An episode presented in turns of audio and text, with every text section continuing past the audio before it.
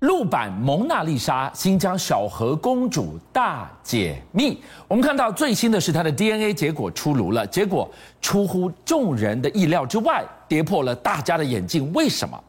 而放眼全球，咒怨最深的这具木乃伊，居然也曾经在台湾发功，这是怎么回事啊？好，一九三四年，外国的考古团，各位观众注意看，发在大沙漠里面，嗯发现了白杨木，啪，一根根一千多只白杨木竖起来，是，这是一个墓地，而在墓地里面发现了一个四千年的干尸小河公主，立即产生两个世界级的疑问。嗯第一个，这个尸体为什么可以保存四千年不腐不烂、栩栩如生？对。第二个，为什么外国人在四千年前能够进到新疆去？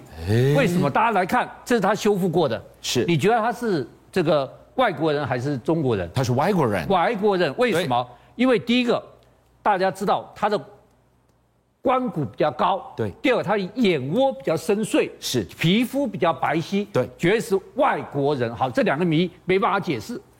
最新一期世界最顶尖的科学一刊，对，Nature Nature 居然登了这个研究，他对他有兴趣了。四个国家团队联合研究，是中美德韩四个团队发表人说，对不起，我们把它 DNA 血液做完整的生物医学检查，他是本地人啊普通人连公主都不是，新疆的普通人呐、对他只是个新疆。哦哇，这一出来，这个谜解了以后，全世界都大吃一惊。好了，嗯俊相，第二个谜没办法解，为什么他的尸体四千年不腐？对嗯他没有内脏还在，他没有做任何的防腐处理，所以这个是一个难解的谜。好，马老师今天一开始给我们看到的，这个这是陆版的《蒙娜丽莎》，但我说这像不像是每一座传奇古墓的背后都是一道一道难解的题？放眼中国的历史当中，最难解的这道题之一，一定这个是两千五百年前的辛追夫人呐、我心目中为什么防腐第一名 number one，不是因为它为什么防腐，而它防腐的材料是怎么来的，甚至于跟外星人有没有关系？啊，个外星人这个在台湾电视史上只有我讲，别人没讲过这个。好，我要跟大家讲，你当然知道，汉朝辛追夫人她的尸体是完全不腐的，两千多年，对不对？是。我先跟大家解释啊，她的墓一公尺深的白膏泥，一万斤的木炭，然后六层的金丝楠木，最后它的棺椁里面有八十公分的红液体。你觉得这四个哪一个是它不符的答案？所有人都说是八十公升的这个泡在红液体里面。最靠近他身体的，，对，所以它是全世界唯一一个两千多年来唯一一个不腐的私尸。美国国务卿基辛吉要出卖我们台湾，对，跑去跟毛泽东、周恩来见面。他跟周恩来见面说：“哎，我月球的石头送你，活活生生的，刚刚那个呃从月球上拿下来的。”阿姆斯壮采回来的石头，对这是国宝哎、对，他说但是我要一个东西，我要辛追夫人墓里面的木炭。就木炭而已哎、哇周恩来完全当时就傻住了。第一个，你怎么知道有木炭？第二个，你为什么只要木炭？当时就说对不起，我木炭不能给你。心急傻，为什么不能给？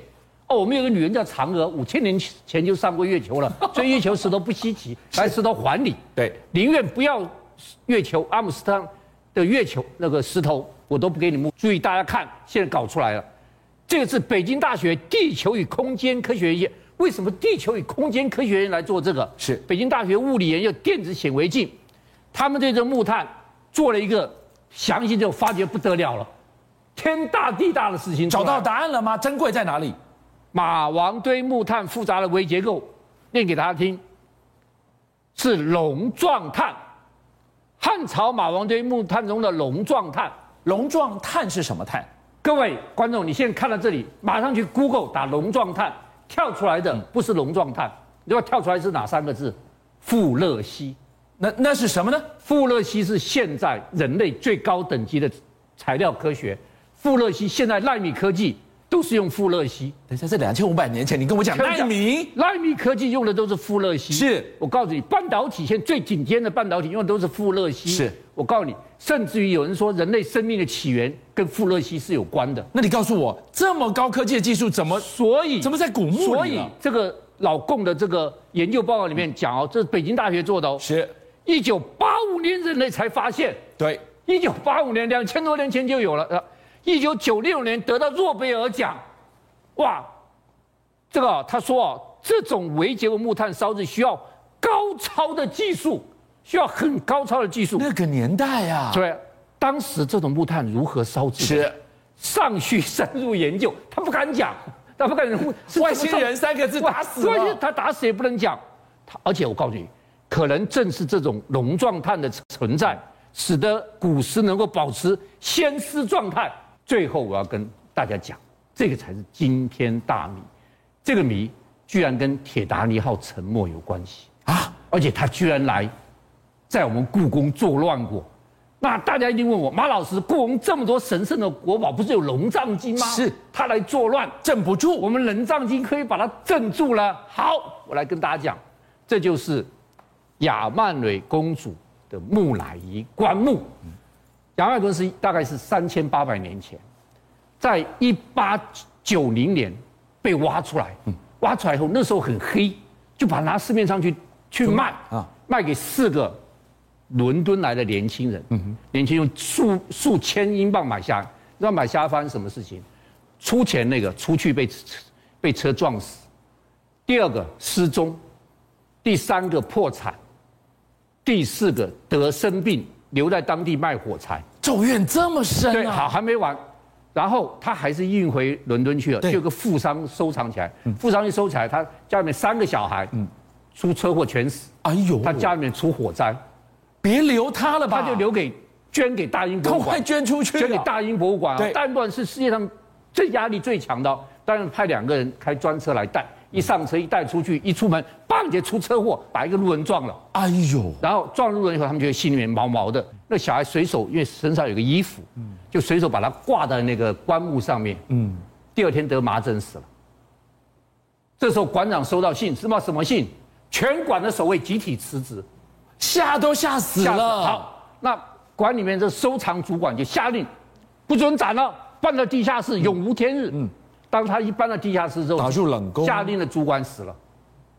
他他不想被打入冷对，宫，然后他不想，然后搬的人搬完放地下室，手是黑的，变黑色。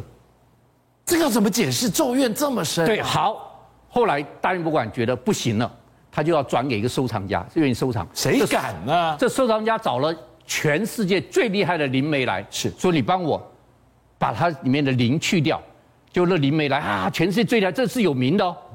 他一弄说对不起，我没办法弄掉，太凶了。太棘手你了。赶快把它卖掉吧。这风啪，现在就是传说了，他卖到纽约，纽约以后，一九一二年四月上了一艘船，铁达尼号，什么？铁达尼号就跟着铁达尼沉了大西洋。好，当然上铁达尼号这件事情是不是我讲的？是美国的一个报纸登的，这报纸访问了这个当事人，所以他在报纸上是有登这件事情。是，但是后来居然详细的查证，就是查他的清单，查他的货单，没有亚曼蕊公主。就现在大家都认为他没有上铁达尼号，但是有媒体登这件事情，言之做作，原而来且铁达尼的沉船跟他的咒怨有对，关。，好，那我先跟大家讲，不是我乱讲的，你可以上大英博物馆，它有公开网页叫是“不祥木乃伊”，不，它里面所有不祥木乃伊这上面，其中有一集讲讲它。现在大英博物馆里面，在六十二展厅里面有这个东西，是这东西是什么东西啊？亚曼蕊公主的棺盖。哦，里面没有木乃伊了，对这是个盖子。盖子上面的盖子很漂亮，对不对？我告诉你，我真的给你讲。然后我们在大英博物馆两两百五十年的时候，一个艺术界空前的事情，台湾故宫跟大英博物馆合作联展，这个大英博物馆把它展品送到台湾来展，大英博物馆送台湾来展。居然把亚曼蕊公主的棺盖，你跟故宫合作，你什么不送？你把亚曼蕊公主的棺盖送来台湾，只是棺盖，你怕什么？哦木乃伊都已 经已已已经消失我了。告诉你，刘灿荣市长都有去看，看过人都说，你不管走哪个方向，第一个，他眼睛都瞪着你看，他眼睛都盯着你看；第二个，你如果知道这个故事哦，你心里面觉得寒冷、毛毛的。好，心理作用。好，你刚刚问，故宫有六十八万五千件的有力量的古物，能不能对抗雅赖官吗？很简单，不敢在故宫展，把它在书画文物大楼的一楼展出。哦，这样哎书子，画文化大楼一楼展出好了，他在这边展出，对不对？展出之后，第一天晚上，各位知道，在故宫的几位里面都有讲这事情，所有灯要关掉，关掉一关之后，走出去锁门，门一锁，啪，里面灯开了，我不是关了吗？我里刚刚面不是不可关了能吗有，人，故宫里面不可能有人，清场啊虽然它是书画文物大楼，是它没有放在故宫主礼大楼。对，它如果放主礼大楼，我们的龙藏经会不会对付它？是不晓得。好，他打开灯进去看，毛毛的，真的灯开了，啪又关了，两个警卫哦，没人。没人，出来门一锁，啪里面灯又开又关不会，吧真的，马上就问怎么回事？人家说亚麦人公主怕黑，这是故哦宫有史以来一次。决定从来不关灯，所以他远渡来到台湾，还在这里发功啊！对，还在这里发功，所以这件事情在台湾故宫非常非常的有名，亚曼蕊公主的棺盖。